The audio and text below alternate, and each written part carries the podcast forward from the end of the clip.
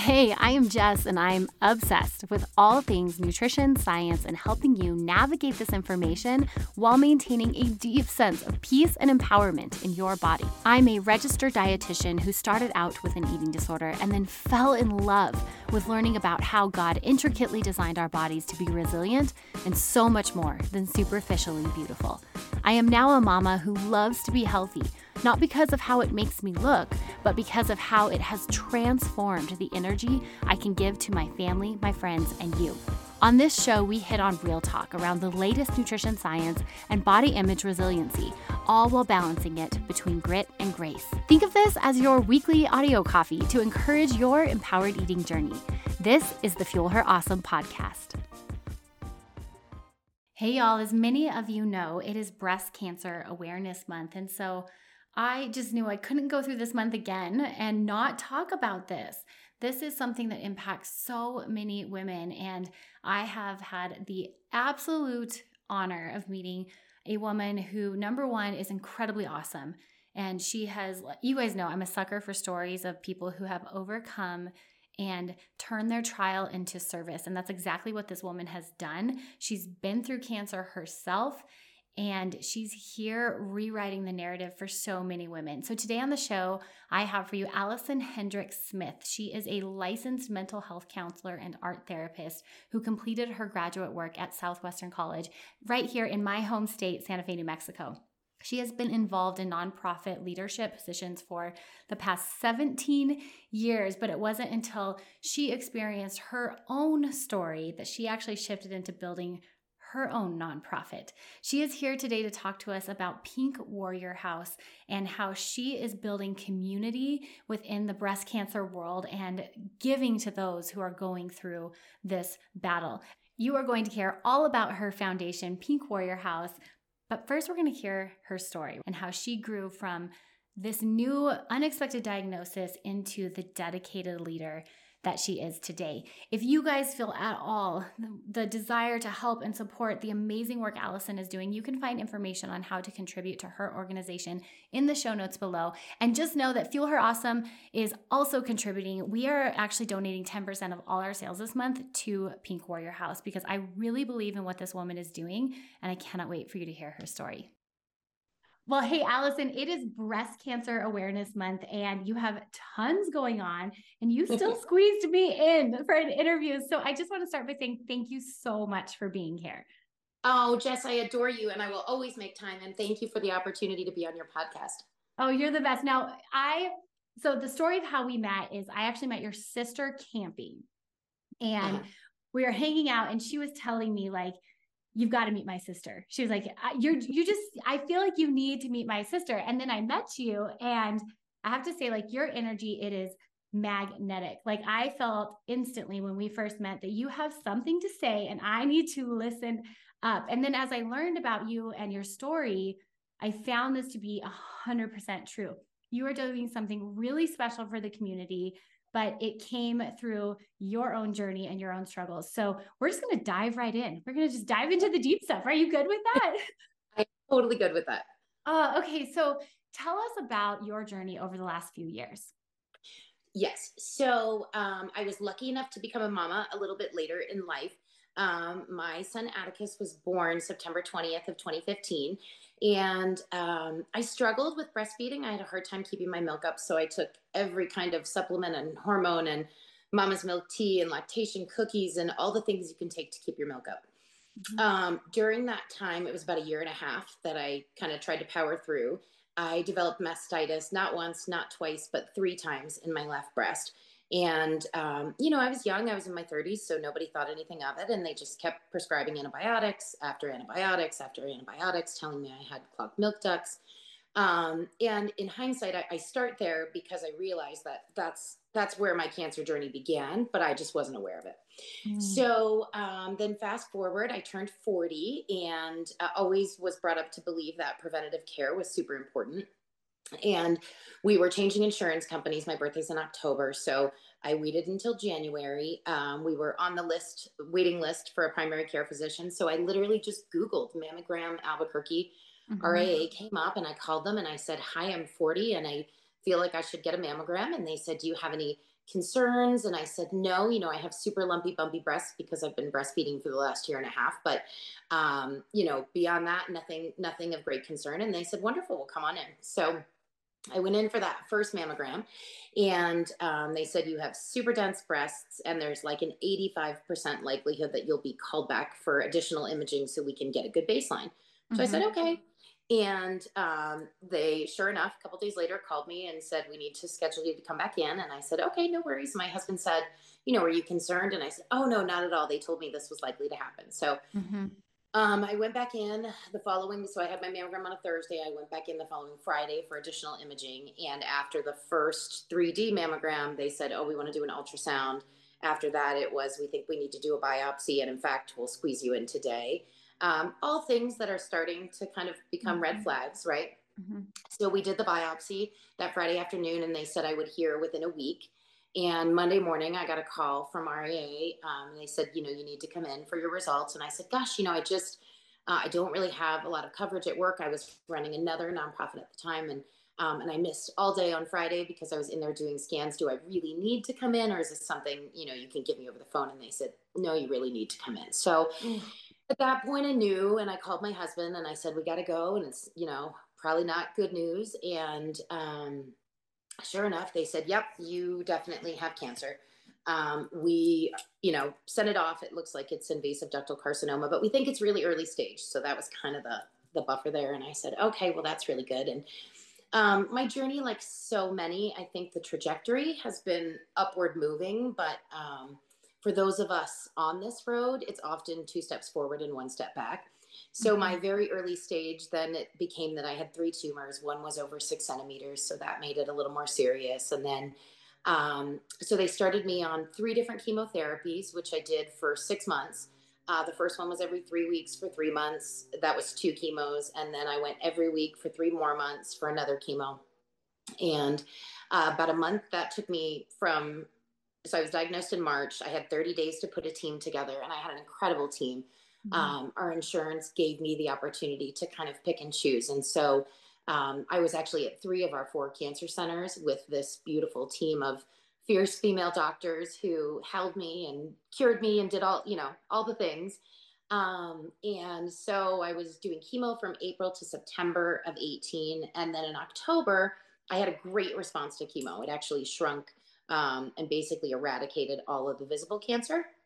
So that's what they call a complete diagnostic response. So when they went in to do MRIs and ultrasounds and CAT scans, there wasn't any visible imaging of the cancer left. So that was great news. So they decided to excise the clips that they had mm-hmm. placed mm-hmm. during the biopsy, and that's considered a lumpectomy. And um, so we did that. And then at the same time, they did what they call a sentinel node biopsy because your sentinel nodes are the closest axilla to your breast. So if the cancer starts to move outside of the breast, it will go to the sentinel nodes first. So those are the ones that they they take. Um, and while I didn't have any tumors in my lymph nodes at that point, I had what they call ITCs, which are isolated tumor cells. And while those would typically be considered node negative for disease, my oncologist felt like after six months of straight chemo, the fact that there was anything in my lymph nodes made it yeah. node positive for disease. Um, additionally, my margins came back unclear. So 30 days later, we went in, did the mastectomy, took everything. Um, because of the lymph node involvement, that meant 30 rounds of radiation too. Um, and I felt like I had just truly world class medical care, right? Like I really felt like I was in good hands throughout the whole thing. However, what I will say is, as a community, I think we were woefully lacking in meaningful breast cancer specific supports. I mm-hmm. struggled to find um, young survivor support. I struggled to find a support group. I found one yoga class on a Monday night um, for breast cancer, but they didn't have childcare, and I had a two year old. Um, I called 17 hair salons and nobody would cut my human hair wig because they're thousands of dollars and they don't grow back. And if I didn't like it, that, you know, the salons felt that would have yeah. been a liability. And um, and while I understand all that, it was just kind of like one hurdle after another. And during that time, I was still working full time, running a nonprofit, raising a two year old, um, doing all the things, keeping the plates in the yeah. You know, but at the same time, there was this sort of big elephant in the room of my life, which was cancer. And um, so I started taking a journal with me when I would go to all my different treatments, and I would journal about all the things I wished we had as a community, all the different supports and you know ways that we could lift and hold women on this journey that we as a community just weren't doing a great job of. Um, and this even preceded COVID, right? So uh, anything that you know may have been available in person that also went away after oh, that. Geez. Yeah. So you know, that was a tough piece of this, honestly, to swallow. And I think what a lot of people may not understand is breast cancer traditionally is a really long journey. Mm. 75 plus percent of cases are what they call hormone receptor positive. And that means that the cancer feeds on either estrogen, progesterone, or both. In my mm-hmm. case, it was both, right? And so then they put you into chemically induced menopause for 5 mm-hmm. to 10 years. And that's like a light switch. You know, I don't imagine that menopause is easy for anybody, um, but normally you have this period over time where your body moves through the stages. Um, with chemically induced menopause, it's literally a light switch. It's like one day you are not in menopause, and the next yeah. day you and, welcome.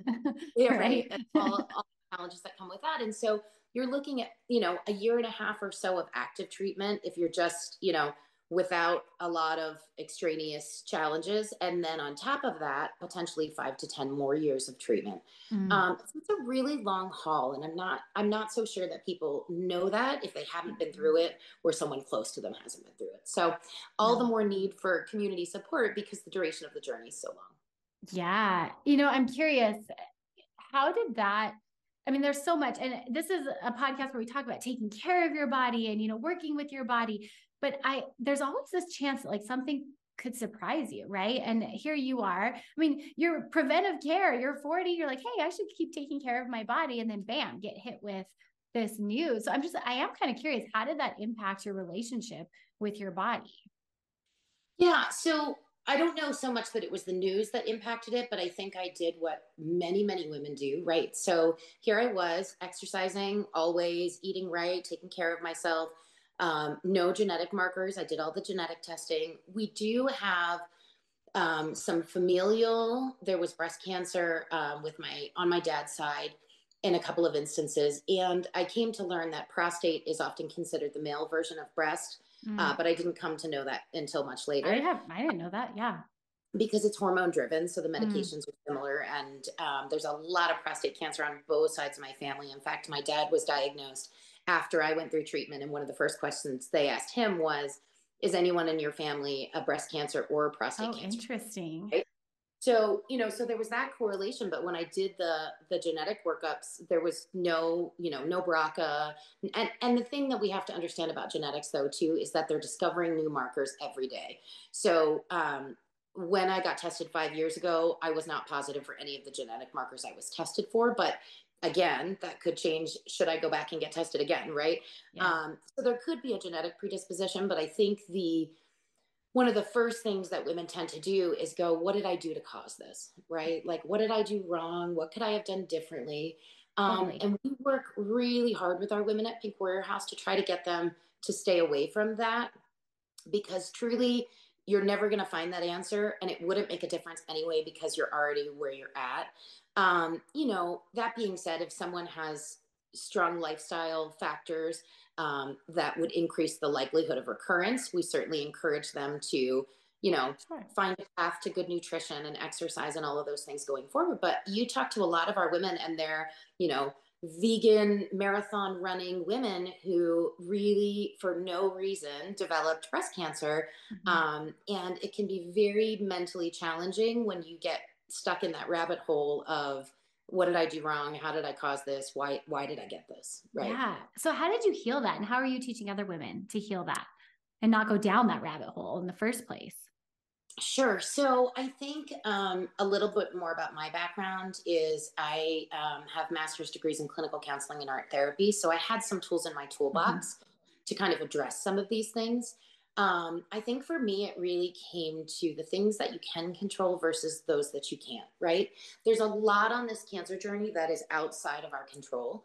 Um, and so we work hard too with our women to help them feel empowered around the narratives with which they have the opportunity to dictate their story, right? Whether it mm-hmm. comes to cutting off your hair before it falls out or mm So um, you know, how much power you give cancer over your thoughts and feelings, right? And that's mm-hmm. easier said than done. I mean, you know, it's like a roller coaster of emotions, sometimes all in one day, every day, you know, up mm-hmm. one side and, and down the other. So, um, but I think, you know, for a lot of women, because it caught them off guard, every time there's an ache or a pain or something feels off, the immediate thought is the cancer's back, the cancer's back, right? Mm-hmm. And so um, I had to work really hard with the amount of time and energy and thoughts that I gave up to cancer was ultimately mm-hmm. my right. And so just really trying to create that boundary of this is a part of my life. Uh, my life has been forever changed because of this journey.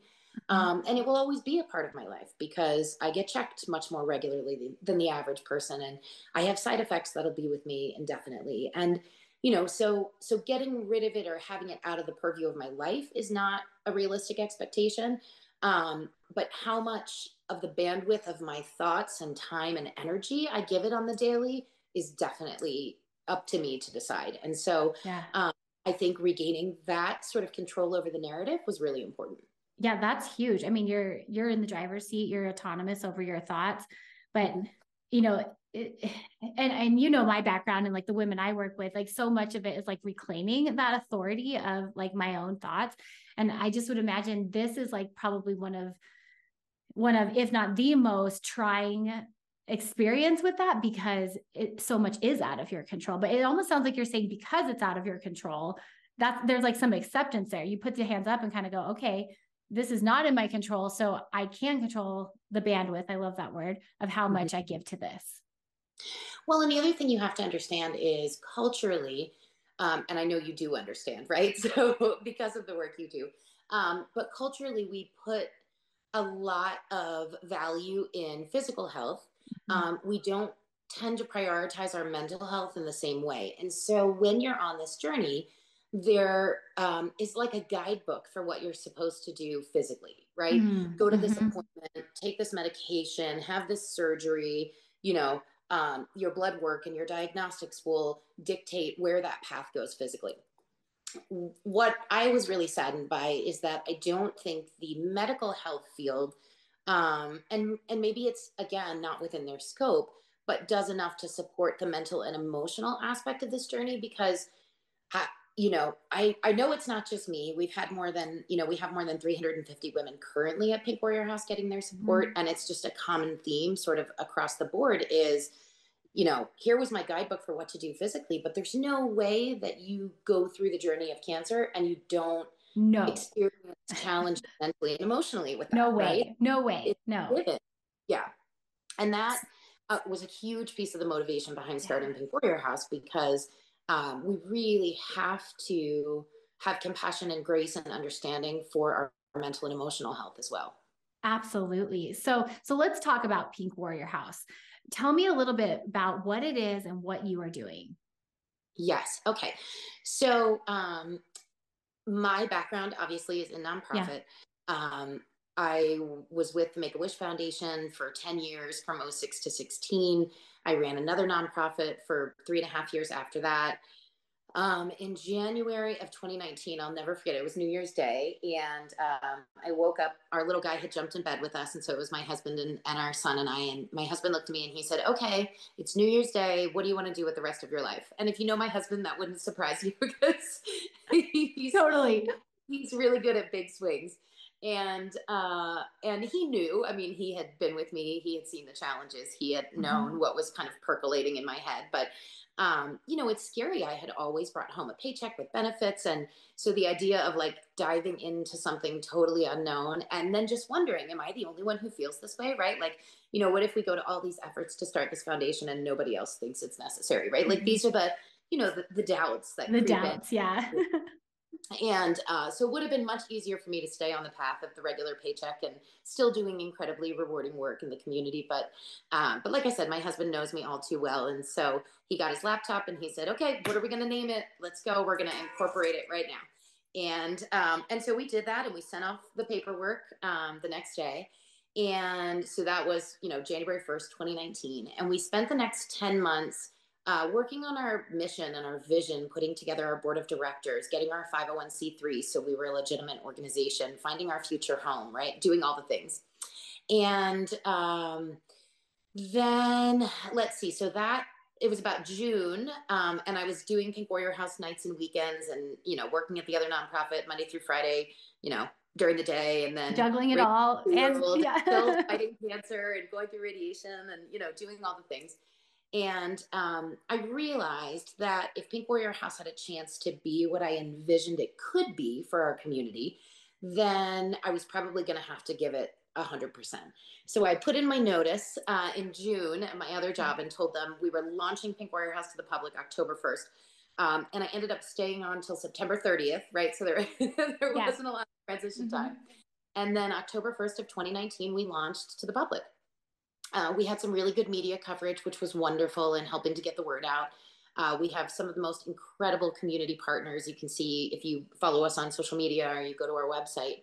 Um, and so that really kind of helped with the launch.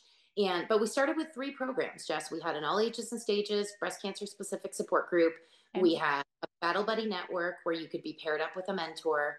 Um, and back then it was just a mentor. Like we didn't have enough of a bank of battle buddies to get you paired up with someone who maybe had the exact same you know diagnosis or the exact mm. same treatment protocol where now we have a lot more um, opportunity to get you somebody who really has been through exactly what you've been through mm. um, and then we had warrior bags which are these bags of love uh, that we would distribute through the cancer centers so we had a handful of warriors we had three programs and we hit the ground running um, october 1st of 2019 so fast forward four years to our fifth october and uh, we have well over 30 programs on the regular. We have over 350 women right now that get their support wow.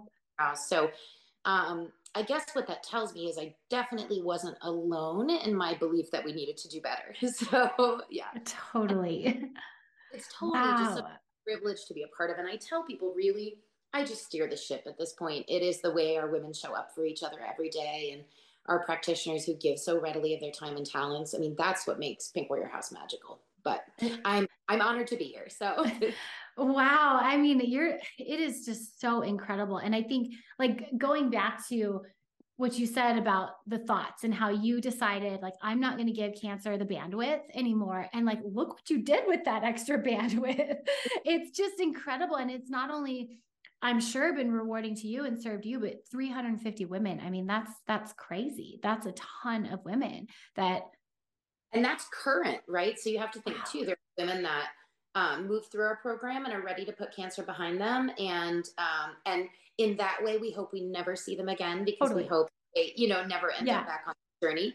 And then we have other women that um, say, you know, this is the sisterhood I always longed to be a part of and um, i just hate that i had to you know get cancer to be here but these are lifelong friends and they'll be plugged in indefinitely so you know there's a lot of different movement depending on where people are at and um, and how they process their own stuff it's so incredible, Allison. It's so incredible. Now, how can people, if anyone listening is interested in either getting involved in Pink Warrior House, supporting Pink Warrior House, or maybe they need to get plugged into the community, how can they get connected with you guys? Right. So um, our website is pinkwarriorhouse.org. Um, you can fill out the contact form on the website. Mm-hmm. Um, my work cell is listed on our website. Anyone's welcome to reach out that way too. Um, sometimes people drop messages through social media and we connect that way. Um, you know, all of the typical modern, you know, outlets and paths yeah. to, to reach us are there and available.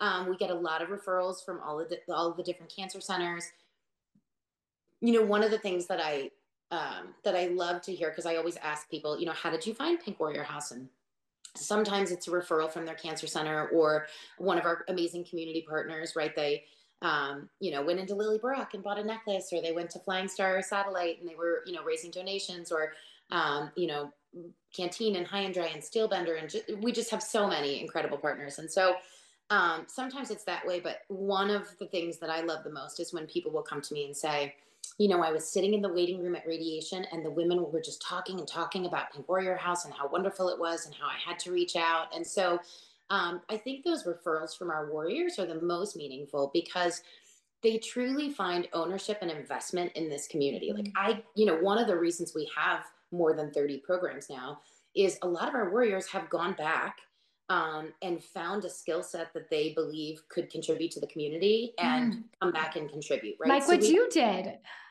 Right. So who've gone on to become Reiki masters or get certified in mindful meditation or nutrition, and then come back and serve the other women in the same way that they were served. So mm-hmm. um, it's just really beautiful to see the organic growth in that way. Oh, that's so incredible. Now, are all of these women in New Mexico? Yes, the the vast majority. Um, we have connected with women outside of New Mexico. They're typically a loved one or friend of one okay. of our existing warriors, right? Like my sister's been diagnosed and she lives in Colorado, or that mm-hmm. kind of thing, where they started with us and they moved. We have uh, warriors as far as France because we had one who started in Santa Fe and moved to France.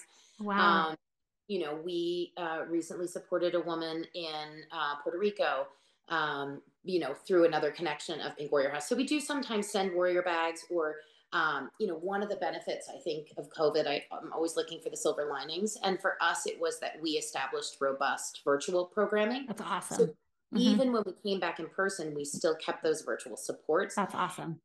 Um, so it does mean that people can plug in from wherever. But that being said, yes, 95 plus percent of our warriors are right here in New Mexico. Um, you know, the vast majority, I would say, are in Albuquerque, but we have warriors, oh my gosh, um, in Gallup and Grants and Taos and Santa Fe and Espanola and Clovis mm-hmm. and Cruces and um, you know, so it's not and Socorro and Las Lunas and Belen and you know, so it's not just Albuquerque, certainly.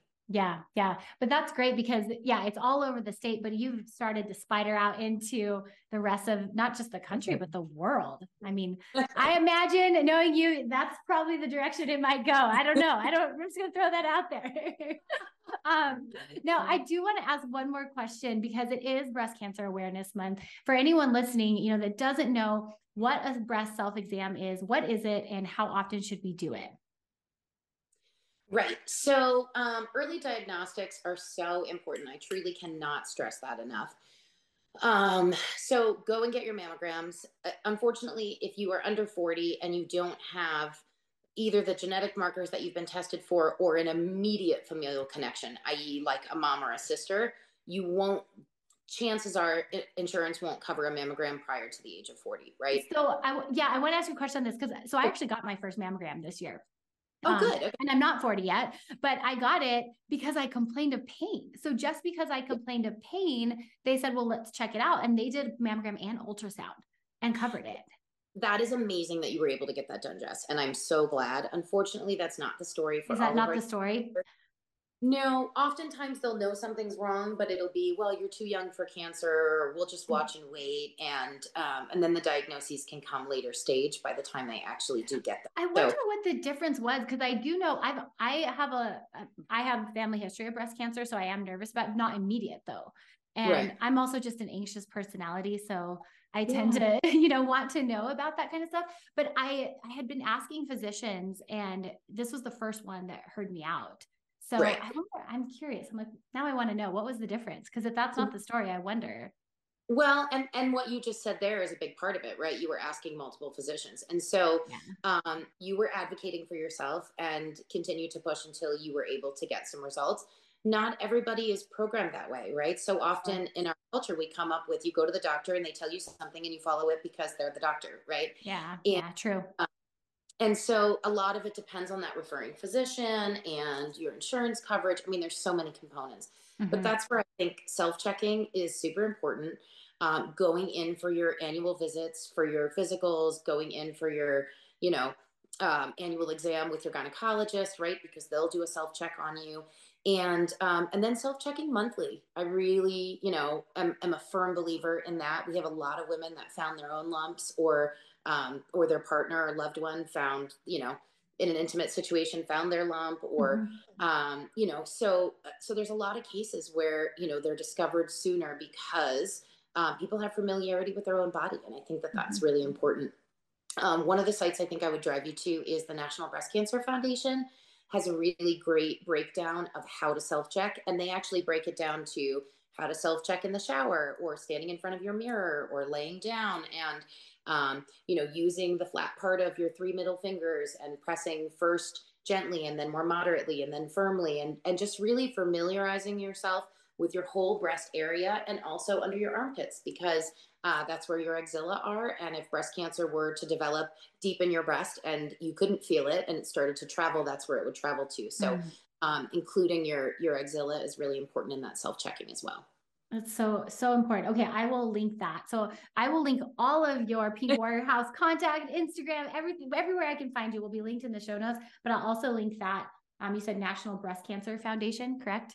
Yeah. Right, and I'll, i can text you the link. Um, okay, that'd just, be awesome. There's a lot of really good ones out there. If you go searching, you can find it. But I just like theirs because, um, you know, maybe you're not someone who wants to check in the shower. Maybe you prefer lying down. Maybe you know, right. being in front of the mirror helps you because you can see what you're doing. So I really like that they kind of break it down into steps with multiple options. That's awesome. Yeah, that would be great. So we can link it just for anyone listening that wants to. I mean, that's part of this, right? Is the awareness and self advocacy. Yeah. Oh, well, Allison, thank you so much. Thank you so much for not only coming on the show, but like I said, making time in October. I know this is a precious month for you and it's your birthday month. Happy belated birthday. thank you.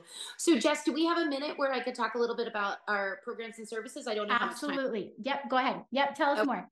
Okay, great. So um, I just think it's really important that everyone knows that all of the services that come from Pink Warrior House are completely free of charge to anyone on this journey. Um, it's written in our mission that we support those battling and their caregivers. So we have pretty robust um, programming for caregivers as well because it is also a journey for them. Uh, they're also welcome at all of our, our groups and classes and workshops. Um, we have everything from, we have a multitude of support groups. So we have our all ages and stages group that meets uh, three times a month, twice virtually, once in person. We have a metastatic group. We have a fitness and nutrition group. We have the only young survivor group in the state, and that's a collaboration with Lovelace and the Young Survivor Coalition. Um, we have a caregiver group. We do art therapy. We have a Spanish speaking in person group for our Spanish speaking friends here in New Mexico. Uh, we offer individual counseling services. We have our wig program, and our wig program has a stylist on hand that will cut and style your wig for you. Um, we'll wash and restyle it throughout your journey. We'll shave your head if you don't want to walk into a local salon. Um, we started our Beautiful Warrior program after things like the Look Good, Feel Better program had gone away when American Cancer had really, um, you know, honed their focus in on research and education, which are huge and important factors. But some of that direct uh, programming went away. So we tried to fill some of those voids as well. We do a lot with nutrition. We have an intentional movement program. So we have yoga and meditation and Pilates, and uh, we even have professional dance classes that come at no cost. Um, once a month. We have Reiki, we have massage, we have our Battle Buddy network, we do our warrior bags. And again, it's 100% free. So there really is a little bit of something for everyone. And then because our women you know really love each other uh, we do some social things every month too so uh, like kelly joe from kelly joe's design by wine she comes three or four times a year and does guided painting classes and um, you know so there's just kind of always something going on and you can find that information at our website at pinkwarriorhouse.org or if you're looking for individual services like massage reiki wigs you would just call uh, call us directly and make an appointment. But you know just kind of wanted people to know the scope of our programming because i think that that's really important as well Oh my gosh, yeah, so much going on. Again, this is why I'm like, I cannot believe you fit me in because not only are you doing all that this month, you're you're promoting and fundraising and really connecting with our community. So, um, yeah, wow, that's incredible. Well, I, appreciate, I appreciate you bringing up the fundraising piece too, because um, you know, as I indicated, all of our services are free of charge, but There's they come at a cost, right? yeah. so we have to raise those monies. And so uh, we have 50 events in, you know, throughout this month in October. So uh, mm-hmm. we raise about half our budget for the year in the month of October, but we, you know, we're always fundraising. So if anyone, you know, feels generous in their heart and wants to support, please know it's a direct line to the women in this community that are battling breast cancer. So, you know, every donation goes right into programs and um, it's just a really clean trajectory. So, no, I think that's so cool. And can they give online? Can that be? Yeah. Okay. Right. That's website. great. Yeah. That's awesome. So that will definitely. .org. There's a big banner right on the homepage that says donate now. that sounds great. We'll make sure all of that is available to folks so they can connect with you. Um, yeah, it's incredible work you're doing, Allison. And I just, I know you feel it. And I know you say you just drive the ship, but you, you also built the ship, which is really cool. so I'm just, I'm honored to know you. And thank you so much for sharing your story with us. Oh, Jess, I'm honored to know you too. Thank you so much for having us on and for highlighting Pink Warrior House. And um, I just appreciate you so much. Gosh, I'm so glad you joined me today. If today encouraged you, would you take a minute encourage me by leaving a review for the show? I read every single one of these reviews, and your words, they mean so much to me. This podcast is here to support you weekly, but it only scratches the surface. To learn more on how you can become an empowered eater, snag my free workshop, How to Eat Intuitively and Hit Your Goals Without Obsessing Over Food, at jessbrownrd.com. Don't forget to join me right here next Monday, where I cannot wait to fuel your awesome. Cheers, my sweet friend, and happy eating.